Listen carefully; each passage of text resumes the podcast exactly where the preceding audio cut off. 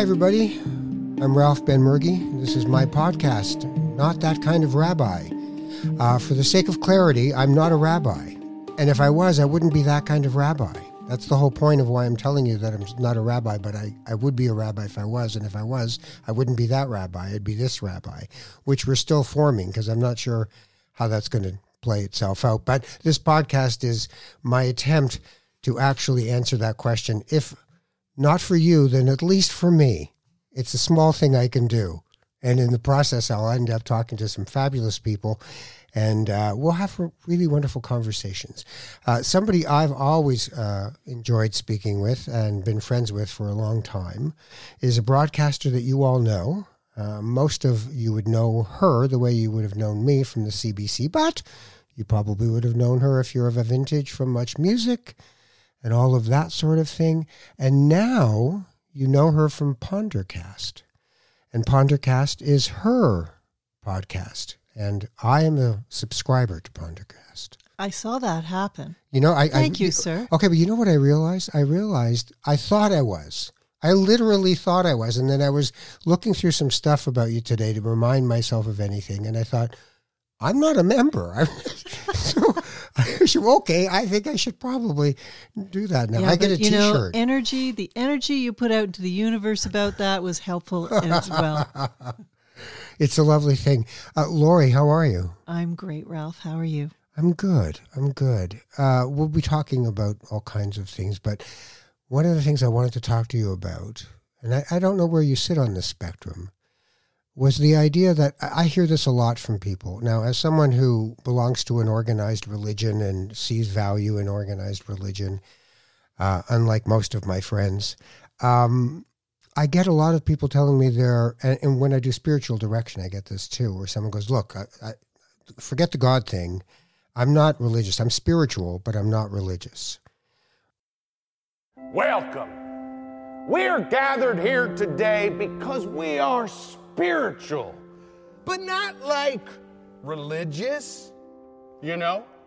I don't believe in organized religion except for Eastern religion, which I am interested in. It's just like deeper. We are here today because we reject the bullshit from one book so we can cherry pick and choose the bullshit we like better from a whole bunch of different books. Do we believe in a God with a capital G? Maybe.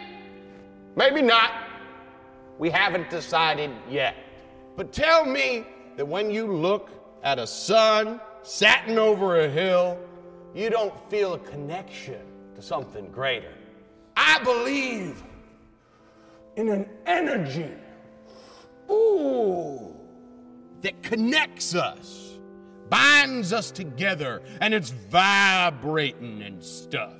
You know what I mean? Totally. I get it. Now, everyone open your Twitter feeds to at Deepak Chopra. Our innermost awareness is a portal to divinity. That is so vague, but I know exactly what he means. Jacob. Thank you very much.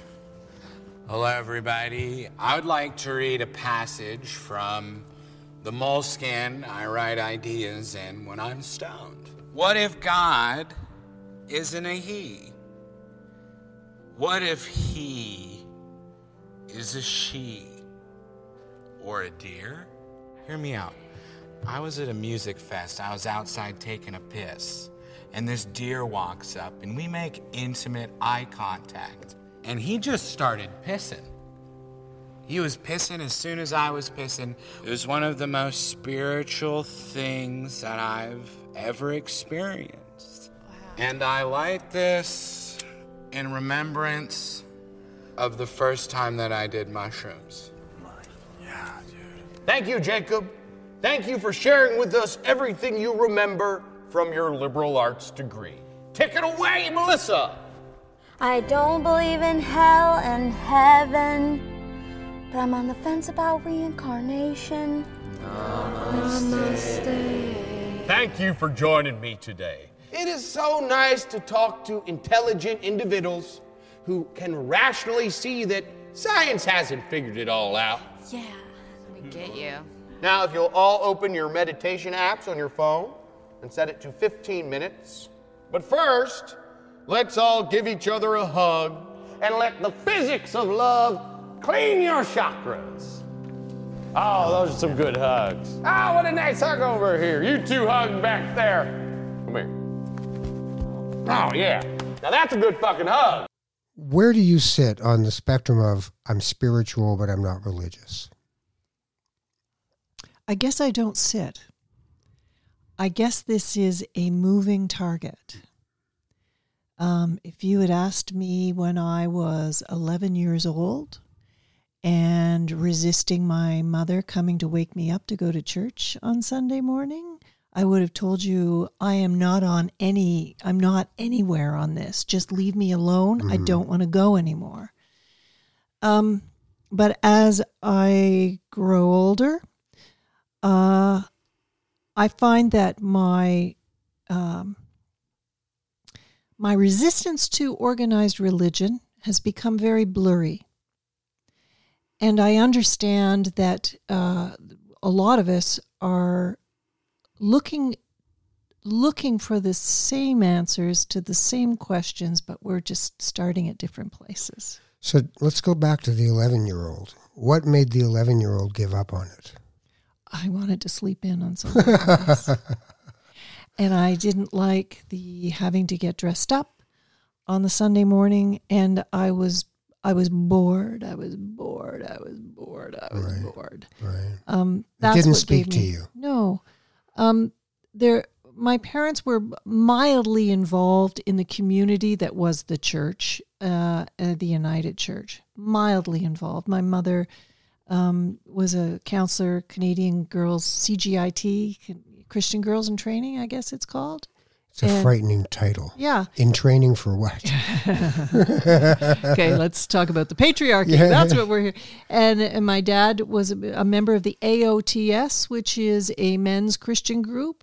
Um, but there really wasn't any other kind of community involvement, and I never had a decent Sunday school teacher that I would say um, en- encouraged my imagination or anything. And your sister, she didn't Same thing. Same she's just like, can I just sleep in? Yeah. This doesn't speak to me. Doesn't what did you me. think God was?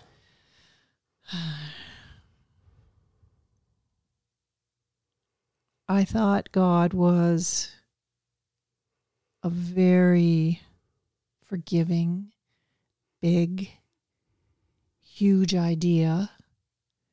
Um, and I was always confused about the story about the sun thing. Uh, all of that didn't it didn't make any sense to me.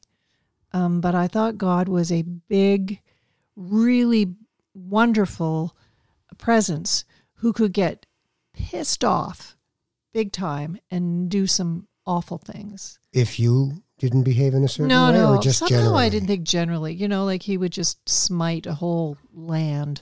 Uh, Well, that is in the scriptures. yes. Yeah. So I thought of him as like, "Whoa, dude! Like, you you you're not going to pay any attention to me. I'm just going to sneak out the back door here." But Ca- carry on. yeah, don't mind me. I'm sleep, just sleeping away. in. I'm just sleeping I'm just in. sleeping in. That's right. But uh, as I've grown older, and I I find that there there is a need for a for something bigger, and that started my spiritual quest. So for some people, when they talk to people and someone says, "Well, as I grow older," I remember when I was a young man, uh, I would think to myself, "Is this just a, an insurance policy? I'm afraid of dying, so maybe I'll construct this afterlife and this meaning and purpose, because otherwise, it's the Peggy Lee song. Is that all there is? You know, is is that what we're doing?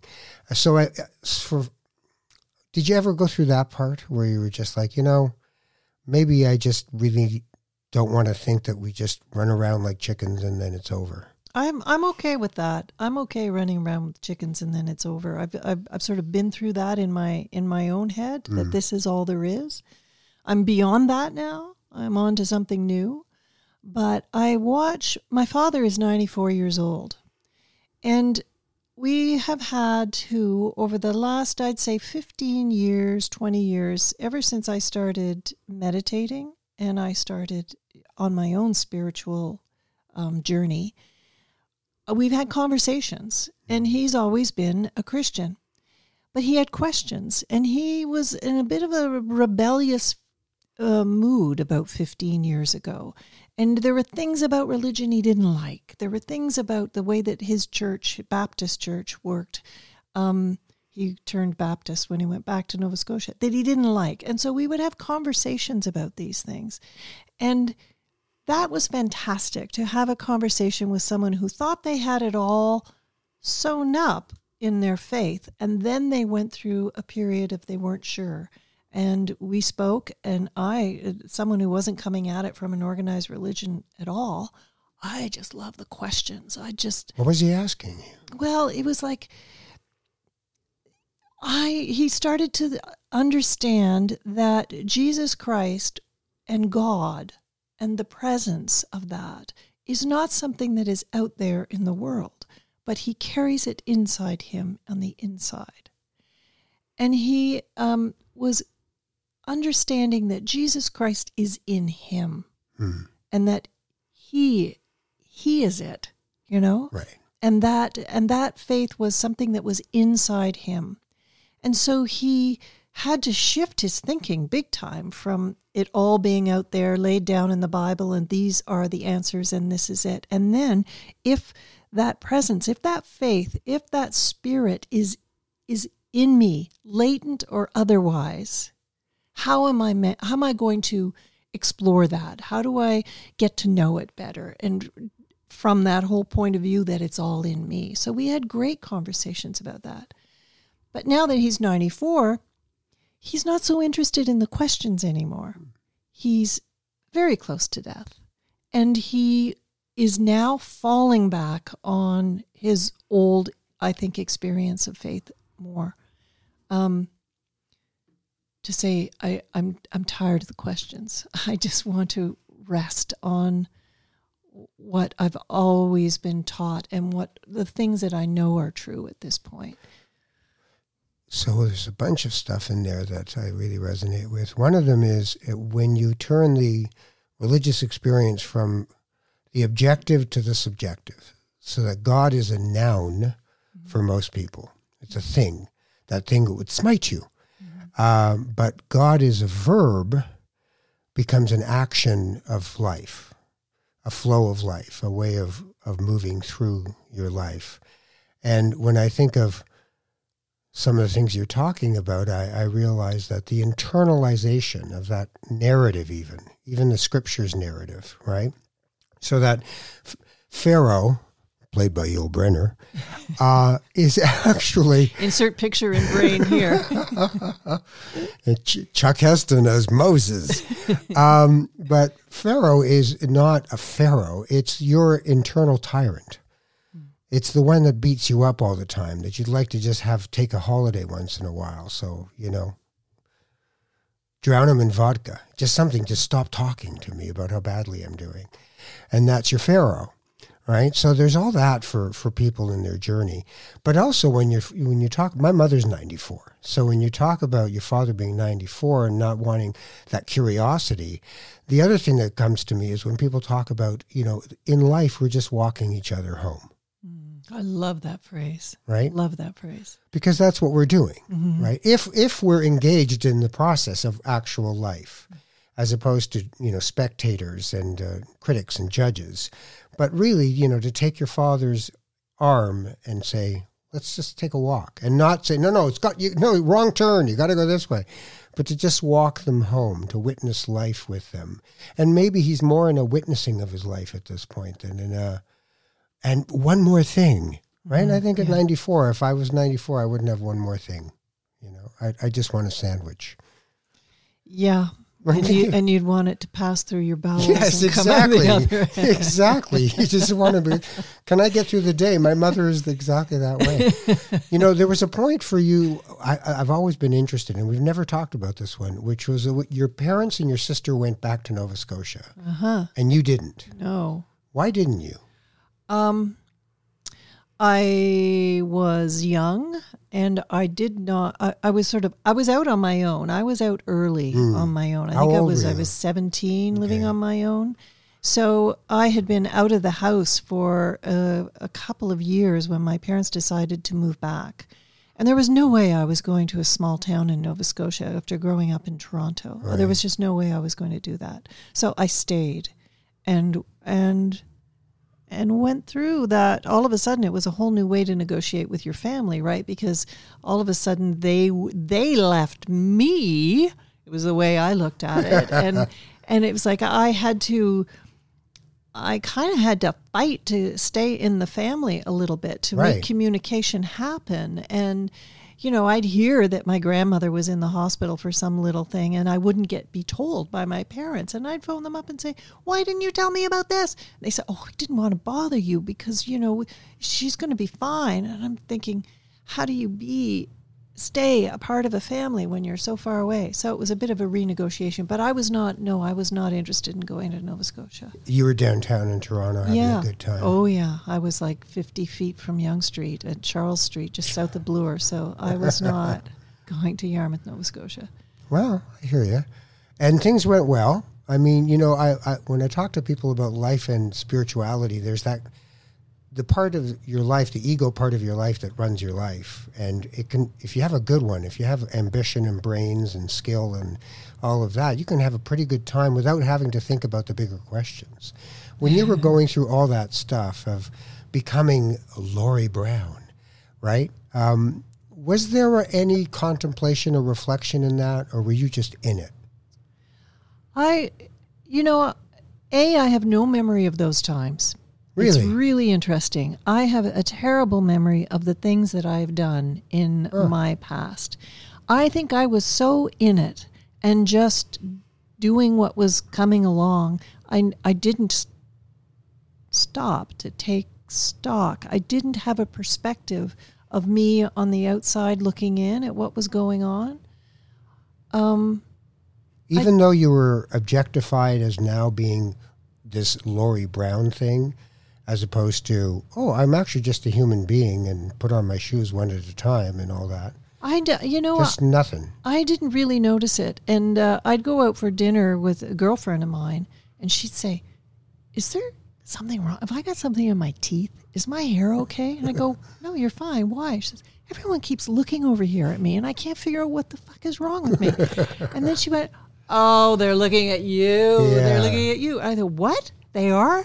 I, I was oblivious. I think, I, my God, how much of my life have I spent totally oblivious as to what's really going on? That's the question, Ralph. Really? How much? Why? Why have you been total? What is that? A, a survival mechanism? What is that? I don't know. Uh, but the fact that I can't remember it is Yeah. part of is is part of it to me. Um, I don't know. That's interesting. I mean, I wouldn't think of myself as having been oblivious. I would have seen myself as having been unable to see myself in a context. But Right. but even there, I, I I knew that when people were staring at me in a restaurant, you know, all those years ago, I felt very uncomfortable. About it. Well, I was fundamentally I'm introverted, but when you're out in front of people, they think that you know you go home and put spotlights on a little platform beside your bed and do 20 minutes of stand up and then you go to bed. you know, I heard that about you. yeah, well, you know, it wasn't a big stage, but there's only a couple of lights, but you know, the family enjoyed it and that's what was important to me. No, I I don't. I don't know about that ob- oblivious thing, but I don't remember there being a question. I think you know you, your life takes a huge change as soon as you have children. Yeah. That that was the big perspective change for me, was suddenly having children, and then the what world did it do? changed. See, I, I tend to think that having, I say to people that I see having children is changing the geography of your heart. That you you you, you, move into a different place in your life. But y- Yes. you were going on this path, and now you're over here. So what did spiritually, in reflection, what did having children do to you? It made me understand responsibility. Um,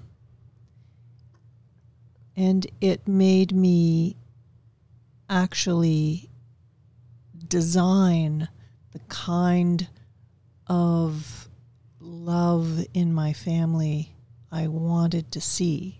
It made me have to be conscious of what kind of family I wanted and how I wanted my house to feel when people walked in the door and how I wanted to be treated and how I wanted my children to treat me and how I wanted to treat my children.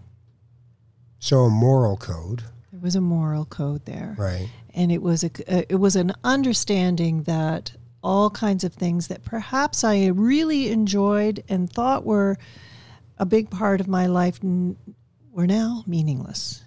Um, things like going out for dinner, um, Going out for drinks. yes, entertaining, entertaining myself, going to see a movie, like Right. everything changed. Like you know, you just walk through the door into another world. Mm-hmm. And when I, I have friends who had their first baby, I would say, "Welcome to the other side," Right. because that's how fundamental uh, and on a cellular level, and particularly for women, everything changes on the inside and the outside. Um, it happens overnight, and it's shocking and confusing and scary, and Is terrifying. it spiritual? Yeah, you get a glimpse of the big picture for sure. I think the moment that you look at your child in absolute awe and wonder, you look at your child and you all of a sudden the world gets very, very big, very big.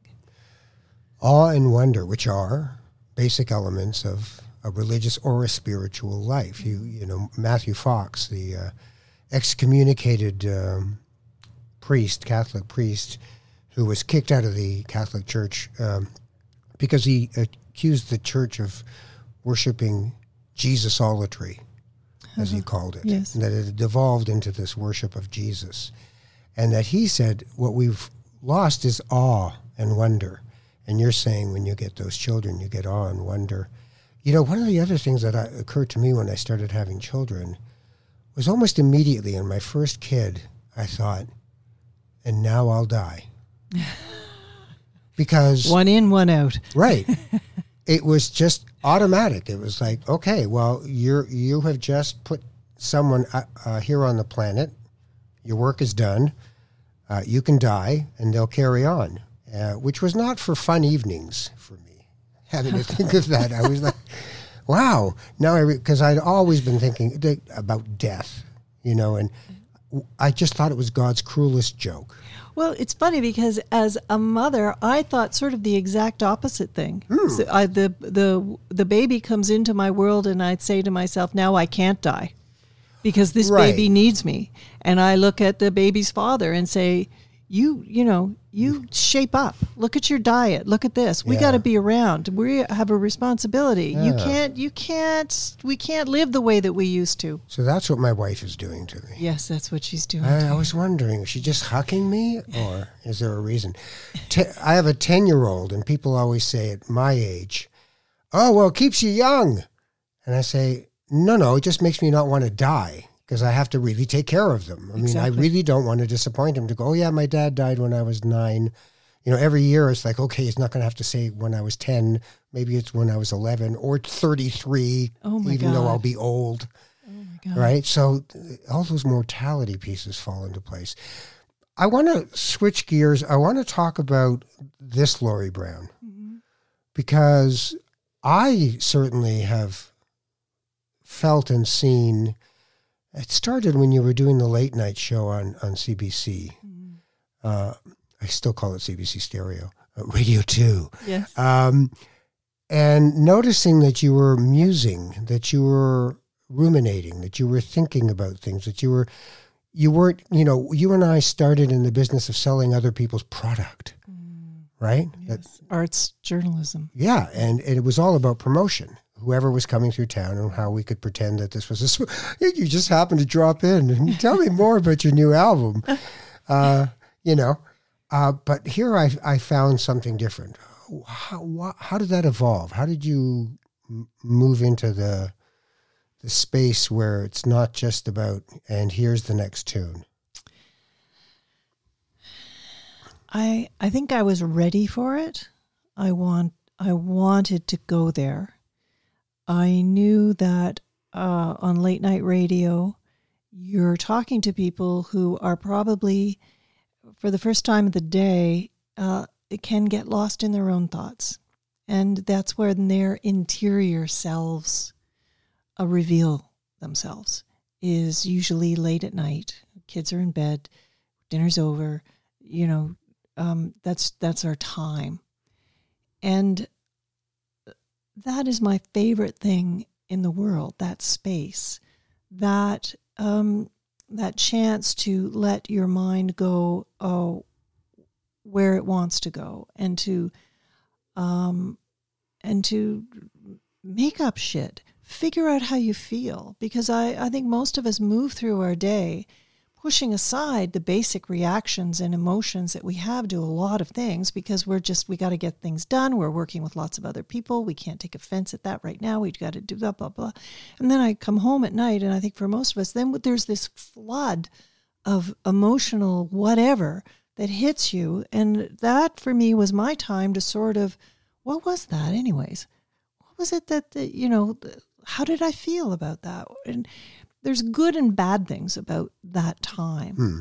And I wanted to be on radio and I wanted to be in somewhat the same head space as the people listening on the other side.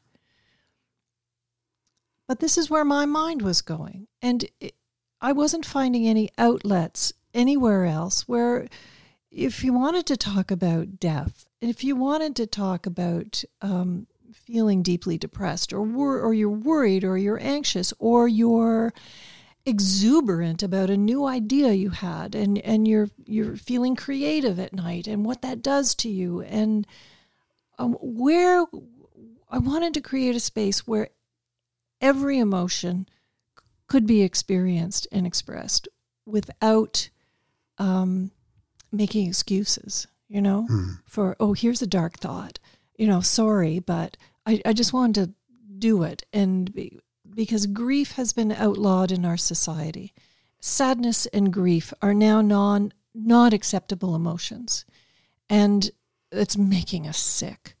And i wanted to have a space where you can uh, have those things as normal because they are normal. It's like when i go see my therapist how how much do i laugh in that therapy session. And i got some shit to deal with. And yet i laugh.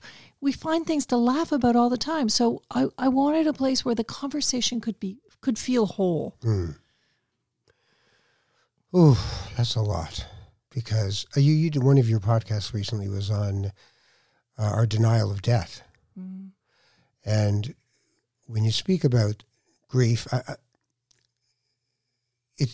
it doesn't sell things. I, I remember at the CBC, I said I wanted to do a ten part documentary series on death, and uh, the powers that be at the time looked at me like I was nuts. We can't sell stuff if you do that. Um, but I guess what you were doing, and part of this was letting that evolve through a public broadcaster, I will say, right?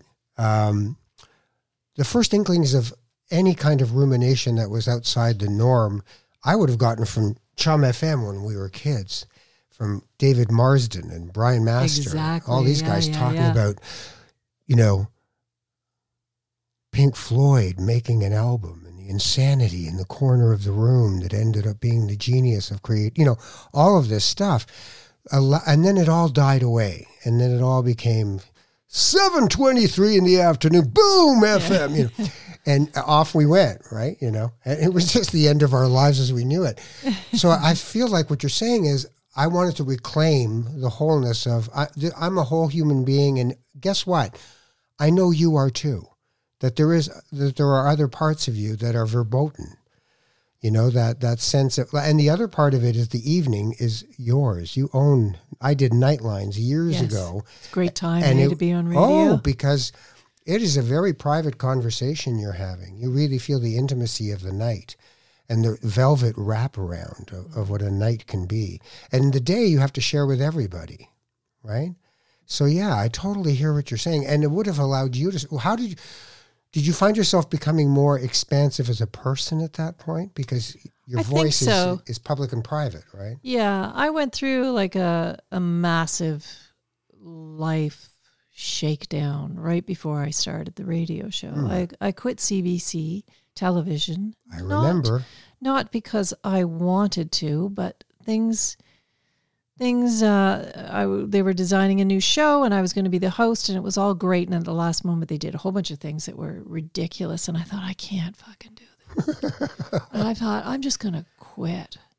But I was un- very unhappy at the time and I thought quitting my job would would help, but it turned out it was my marriage that was really the problem. And then that fall, it fell apart too. And then I found myself um, eh, moved out in a small house, uh, sharing custody with two kids, and one in high school, one in middle school, and thinking, what the hell am I going to do now? So, you know, I had everything fell apart. Um, and then I rebuilt myself, I think, in a different way. So those building blocks, Mm. where'd you get them? What'd you do? Um, I reached out to anything that would help. I, I had a therapist, which was helpful, but there was a sign on a hydro pole on my new street. This woman was starting a meditation class, and I thought, I'm going. And I thought, I have to have some kind of help, to something to support me on a daily basis. And uh, that turned into a practice that's been going now for over 15 years and it has really supported me. And it has that really was the beginning of a brand new spiritual life for me a real one. And i think it, it feels like a cliche to have to say this but i think it's true. I think that you have to know real trouble to to get um, to find the a, a way to look at your own spirituality. I think you have to start from that place. The bended knee, Yes. right? The humility that's required to allow for something greater than you in your life, whatever that Yes. is, Yeah. right? The fall from grace, even if it's a fall from grace of your own life. You know, this is not my beautiful wife. You know, the talking heads, right? Exactly. right? This is this is a mirage. Like I, you know, to the outside world, it looks like I've got everything. I remember when you left TV, uh, that I actually sang "Brown Eyed Girl" at your Uh, goodbye my party. Karaoke goodbye girl. That's yes, right. that right. That was great. and but I was surprised. And you know, our, our desks weren't very far apart, and and you were like, "Okay, I'm out of here." And I, I I really admired the fact that you were saying, "Okay, I'm out of here," because you didn't have to. It's when you don't have to do things that they become more interesting. And you didn't have to look at that pole that day and see that meditation sign. Tell me about the practice. How has it evolved? What, what how did it start and where is it now? It started as a survival mechanism, you know, uh, just to get down on the floor and feel the ground, and and there is a ground there, and uh, to so reconnect with some kind of ground, and it evolved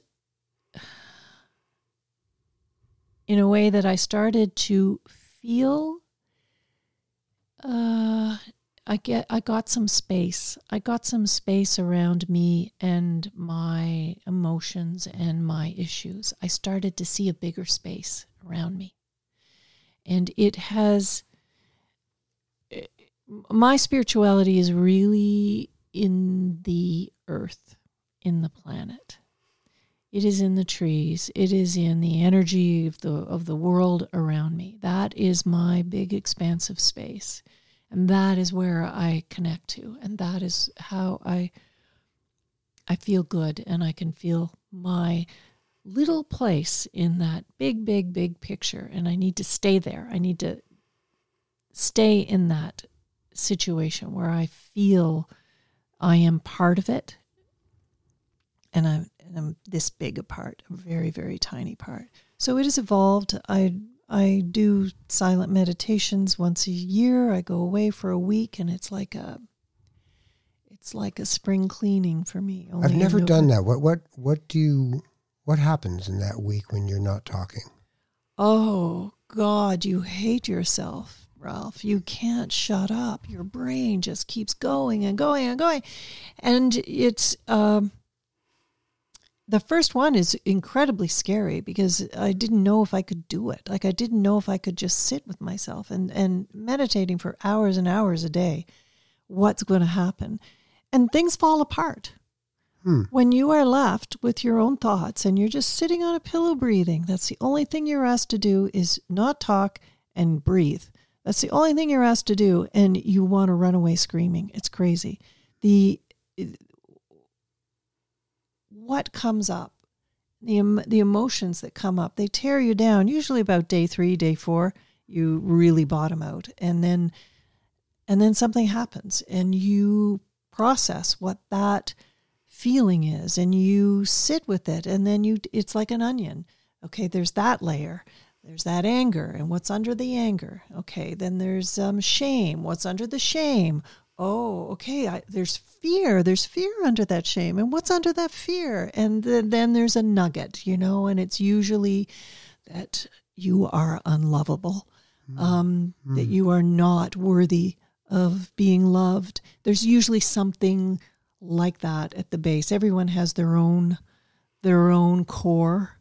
Um, but you see it and you feel it and your whole body just from having the ability to sit with that awful question that you will do anything not to experience and feel having to sit with that and just feeling it move through your body and what it does it hurts your back your stomach is in knots your your throat it hurts it's all closed up.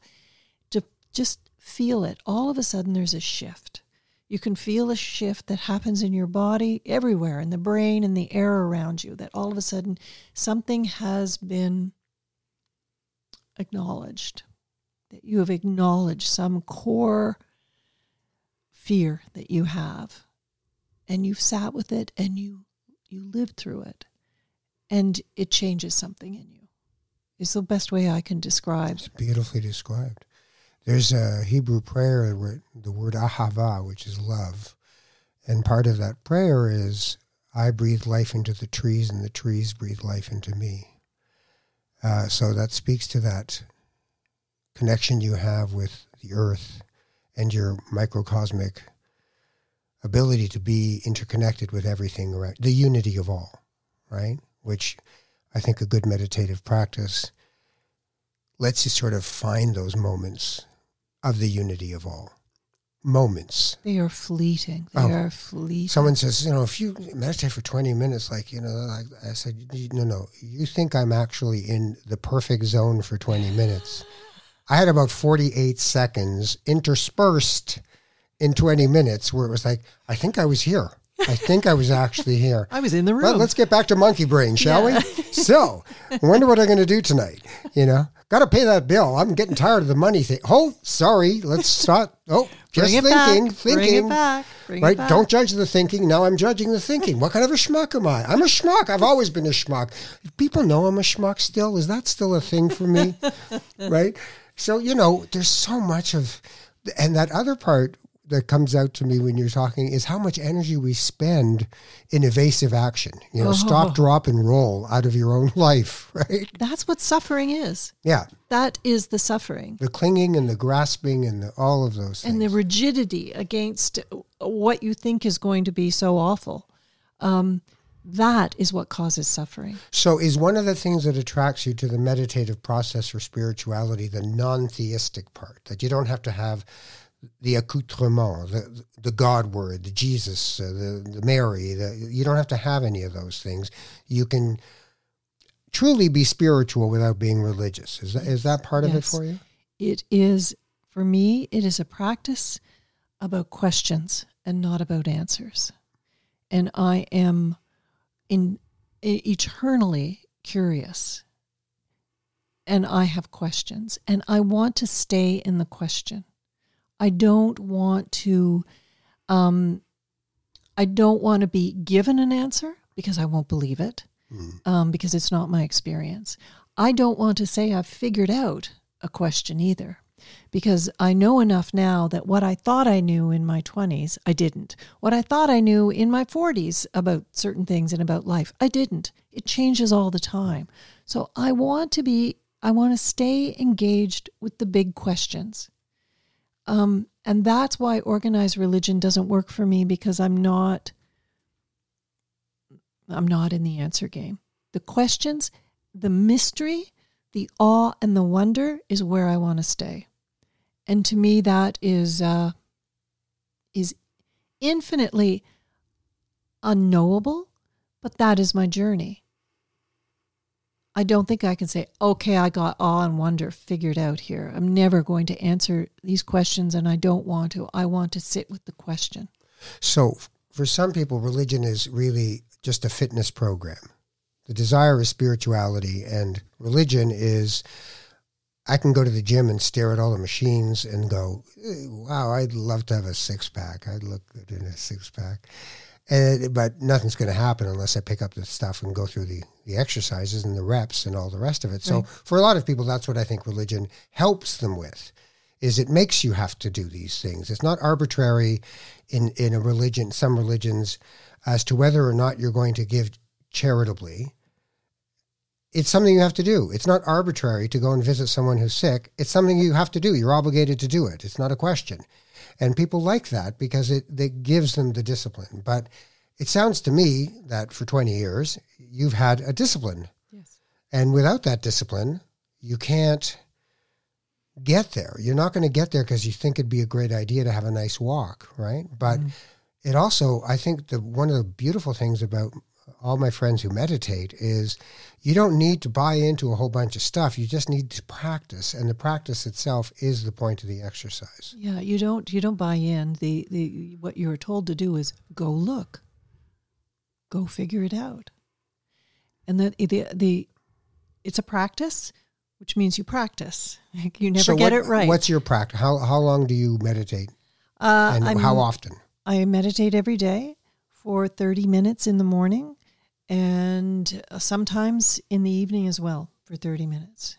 It's a it's a kind of thing where you can apply liberally. if you're having a uh, if you're having a very if I'm having a really stressful day and something went down, I I got to get my ass on the floor Right. and and get some balance to uh, balance is a, actually the wrong word, but I have to open myself up Right. because I'm I'm shutting down. So, how has the practice changed life for you in terms of things like love? It's opened my heart. It's made me understand. It's made me better at keeping my heart open. It has made me love. It has made me understand that I don't even need to be in the same room as someone and I can love. I can do it to my, my children live far away and I can send them faith and support and love right from where I am and feel great about it mm-hmm. and still have that same feeling as if they were in the room and I had my arms around them. What do you hear from people with your podcast, with Pondercast? What what what kind of feedback do you get for what you're doing? Because I see what you're doing, and I don't mean this as um, "aren't you just," uh, but there's a courage to what you're doing. You you're you're not you're not selling me something. You're you're being right, and so. What are you getting back from people when you know when people go Laurie Brown Pondercast click I think I want to do this what do you get back I get uh, life stories from people. I they share with me their their hurt, their tragedy, their sorrow. Um, I get a sense of relief from people that they've found someone and and something that shares a kind of view that they have about how the world works. I think that the a lot of these people have a soft side that either is always on display or never on display. uh, and and I think that intimacy and vulnerability uh, is is compelling to people. And if they if I am making myself vulnerable on the radio or on a podcast saying something you know, as soon as you do that, you connect so immediately with people to that to the, the stuff that matters. I, I, guess that's what it is. It feels like stuff that matters. They're lovely people. Oh, the people that li- that, that listen to Pondercast are lovely, lovely people. Well, you know, I keep thinking the extreme representation of all that is wrong in the world. You know, even uh, in our old employer at the CBC this gross misrepresentation of the world of someone got stabbed at uh, Burnham Thorpe and uh, Nielsen and it, it, just goes on and on where it's there's 3 million people in that city and two uh, almost all the time completely lost young men are perpetrating a violent crime on each other and we're supposed to live in this as being what this life is mm-hmm. And if it's not that it's the whole world's on fire mm-hmm. and yet I go and walk a little 10 year old to school, and all I see are people kissing their kid on the head as they reluctantly take the kiss and go into the playground and say, All right, see you, dad. Bye, mm-hmm. mom. Mm-hmm. Right? I see people loving, wanting to love, the, you know, those people around them. And it doesn't mean we're all good at it, but we don't get that much practice. It's, you know, we get a movie as to, you know, you're supposed to be married and it's supposed to be a great movie every night, you know uh, you're on your honeymoon for 47 years, you know? So I'd be tired. Yeah, I'd be very tired. and the hotel bill would be unbelievable, unbelievable. at that point. Really. I'd be in the Motel 6. You'd say no room service. Yeah, no room I'm service. cleaning up on the side. Just, I got to the room. It's costing us a fortune. The pool itself, I got to clean. But uh, you know, I, I really wonder about how how you you know what Pondercast does for me and what you you do for me is I, I I know you as we go through this life is really that it's the vulnerability is the only place that we can take refuge. It's not behind the barricades. It's not, you know, getting survivalist tinned soup. You know, it's not going to. We're not going to cut it that way. We got to decide to just take the heart you know, in in in uh, in Hebrew they call it the klipa, the hard shell around your heart, and then the Day of Atonement, the Yom Kippur, you you knock on your chest as you talk about each of your sins, and you know Leonard Cohen, you got to. The crack is where the light gets in. Yeah. He gets that from that whole process called a vidui. And he's doing that, you know, because Leonard Cohen's a rabbi. I mean, I asked him once, Are you Jewish? You're Buddhist, right? Because he just spent six years at a monastery. And he went, I'm Jewish. What are you talking about, yeah. Buddhist? I said, But you were just in a monastery for six years. And he goes, I, I will always be what my origins are. I just have to build a fence around it. Protect the sacred, right? And that's the thing I think as we get older that perhaps is the next work is to be able to, that 30 minutes that is building a fence around the sacred of your life and not just turning it into the profane and the material and the ambitious and uh, do you do you, do you know who I am? Yeah. You know. Do you know who I think I am? do you know who I used to be? do you know who I might be one day again? oh, go home. the thing that I like about organized religion, and it it is similar to meditation as well, is that the, there is repetition. Mm. The idea of being told the same stories over and over again, of showing up in the same place once a week and being told what's important is something we humans need. And that is the one thing about organized religion that I like. If um, to go somewhere and to be reminded every week, look, this is what's important about your life your neighbor, your child, your wife, um, this and that, and how you live your life. These are the things that are important to you because we have to be told again and again. And there's nowhere else that it's happening. We have to do that for ourselves. We have to find a way to do that, to be com- reminded constantly. Remember what's important. Remember what's not important. the, the Hebrew Bible every week is basically about how completely flawed we are. I mean, human beings look horrible in the Bible. Horrible. They are given freedom and all they do is complain. Moses goes up the mountain and they figure, you know, it's taking a while. Why don't we do a golden calf thing? And, you know, if he comes back, he comes back. We're going to lose this audience. That's right. Intermission. We can't do an intermission. We got to go. We got to go. Yeah. No, so I mean, it's just one screw up after another, you know, Cain and Abel. It's just Yeah. one screw up after another.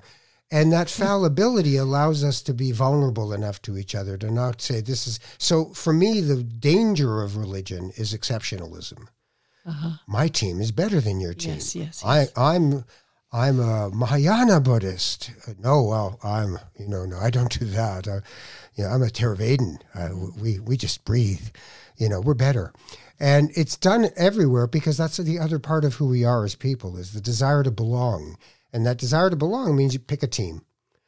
Do I pick the uh, you know when we were kids? It was you listen to metal. I don't listen to metal. I listen to prog rock. You listen to prog rock, and we already had picked our teams, and that tendency will always be there. but belonging, that's very interesting because uh, uh, the, the sort of tribalism that you're talking about that we, we had and, and the, what happens in religion is awful. I, and it's exceptionalism and it's awful. But belonging is an essential part Right. of of of being uh, of human. That's what we all want. We all want to belong. So when you do what you're doing, you're writing your essays and you're connecting to your audience, and there's music playing as a landscape, an oral landscape with your composer. When you're doing that, I think that's what you're doing, isn't it? It's acceptance. I think. Well, it's also a, a- a connective tissue that people can attach themselves to to belong, Yeah. to be able to come together and say, "I come in peace," Yes. you know. Yeah. And we're all walking each other home. Mm. We're, we're just doing this thing. and how how wide and open do you have to cast your net not to um, push people anybody away is i find the interesting question i- in the podcast is is where do you sit like um, in what spot is the spot that's okay for everyone Mm, so, what have you found out about that? it's the it's it's the intimate, vulnerable spot. It's being courageous with what it is that I'm really feeling and thinking. The more courageous and unsure I am about what I'm putting out, the better job I'm doing, which is uh, hard. But I think that that's what it is. That's what I find that people connect there. They connect to vulnerability. We all feel it, and. Uh, and we've been trying to hide it in ourselves and when someone else does it i think it's encouraging to see vulnerability in someone else and it's and it's enticing And then I worry about you because then I think you're mining the most sacred part of who you are for people. And I would hate to see people misuse that. i know uh, uh, say yes until it breaks you is kind of the way i'm going at this is i just keep doing it and nobody's Yeah. uh, People are honoring it. people are honoring it and at least the ones uh, if they're not they're they're not talk, talking to me about it The other part is if you've done this long enough where you stand in front of people and go, look at me, that you have to take something with the territory, which is sometimes people go, no, I don't like you. And it's like, that's okay. You know, that's okay too. yeah what You a know. weird weird thing It is a weird thing, but it's also, I tend to see it as not like I used to do this little uh, half an afternoon workshop thing at the CBC for a friend of ours, Paul McLaughlin. Paul would say, "Come and do a, a, an afternoon with the broadcasters," and I'd say, "Look, the, the, you're doing this, and it's uh, here's the bad news. Uh, it's not healthy to ask people to love you uh, by name who you've never met. It's it's it's not doesn't come from a really healthy place in most cases. Now, the good news is you have the skill set to actually make them do that. The question becomes now that I have your attention, what is it I want to say? What do I do with the responsibility Yeah. of the gift?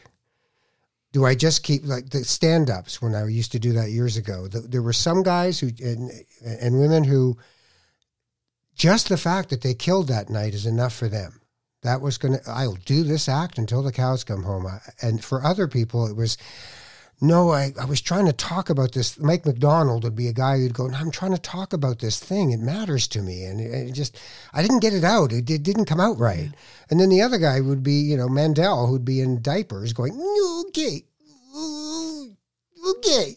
And that was his act, you know, and he killed, right? So, you know, you, you, you pick your lane, right? Mort Sahl, Yes. Lenny Bruce, or, well, well, I won't say Robin Williams because Robin Williams actually infused it with content. Mm-hmm. He was a social commentator, but, you know, the guys who just wanted to be funny. And I guess with having a voice in the public sphere, you have to decide do I, is it important that everybody thinks I'm still on, or is it important that I do what I do? I think it's important that I'm saying what I'm saying at this point. I remember when I started, I thought maybe nobody will be here. It, it doesn't matter. I just wanted to think about these things. I wanted to put it out there. I, I just wanted to do this work and see what happens because, in some ways, sometimes it starts to feel like a service. And, uh, and that is a very big part of, of spirituality as well. So you're a rabbi. Really? Yeah. Rabbis are teachers. That's all the word means. You're a teacher. And you've cultivated wisdom. You're not just, you know, so, you know, like, The diapers are coming, though, I'm sure. you super killed. She was great. I'd never seen her like that. no, but no, that's what being a rabbi is, is is sharing that, having the gift to be able to share that, but cultivating it. Twenty years of, of, of meditation is cultivating a garden. You know, a regular practice is is building a fence around the sacredness of it and letting it grow, not having everybody trample over it every time they feel like it, right? So yeah, you're you're now ordained. Thank you. Rabbi Brown. I don't know how many of those we have. Right. You'll do yours in a kilt of some kind. Natalie MacMaster will come out and fiddle dance or something. Does she dance when she plays? I don't think she Uh, does. I don't think so. I think that she has hordes of people behind her dancing. Who dance while she plays? I don't know. I, this is not for me. I, I just saw a fabulous thing on online of a Quebecois fiddler who was doing complete uh, drum rhythm with his feet on the Yeah. porch while he was just flying on the fiddle. And I, I just retweeted and said, "Now this is Canadian." Yeah, Yeah. exactly. Yeah, the the old version. Um, tell everyone how they can get to Pondercast. You can get to Pondercast very easily. Just go to pondercast.ca. And anywhere that you get podcasts, you will be able to find Pondercast. And how do they join? If you want to support us, the only way that we uh, get any income from this, and we is Joshua Van Tassel, the musician I work with, and Ty Johnson, who does all the design work, um, is through Patreon. And you can support us with a small monthly donation through patreon.com slash pondercast and pick your level. And there's perks and there's merch, and we take care of our own. You- You're going to do it for a while. Yeah. It's insanely interesting to me because uh, I've set it up that it can go, it basically can be about whatever. So I'm in this and this is my journey and it's there every two weeks with a new episode. Well, may you continue. May you spread the loving kindness of what you're doing, and may it be a blessing to everyone that you continue to be the evolving Laurie Brown. I really thank you for being here. And I'm so pleased to be here to see the evolving Ralph Benmergui too. Thank you, Ralph. Well, that's it for this edition of Not That Kind of Rabbi. I'm Ralph Benmergui, and I'm not that kind of Rabbi. If you want to get in touch with me, you can do it in several different ways. On Twitter, at Ralph Benmergui. On Facebook, Ralph Benmergui. And my Gmail, ralphbenmergui at gmail.com. And if you're having trouble spelling Benmergui, instead of me spelling it out as if you're sitting there with a pad and pen, uh, I'll just tell you that if you start Googling my name, eventually Benmergui will emerge as a name from your many varied guesses as to how to spell it. Uh, or as my grade three uh, gym teacher, Mrs. Elkin, used to call me, Raphael Ben Mergui, which was a way of looking at me that I, to this day, still hold dear in my heart. You take care of each other, and we'll see you soon.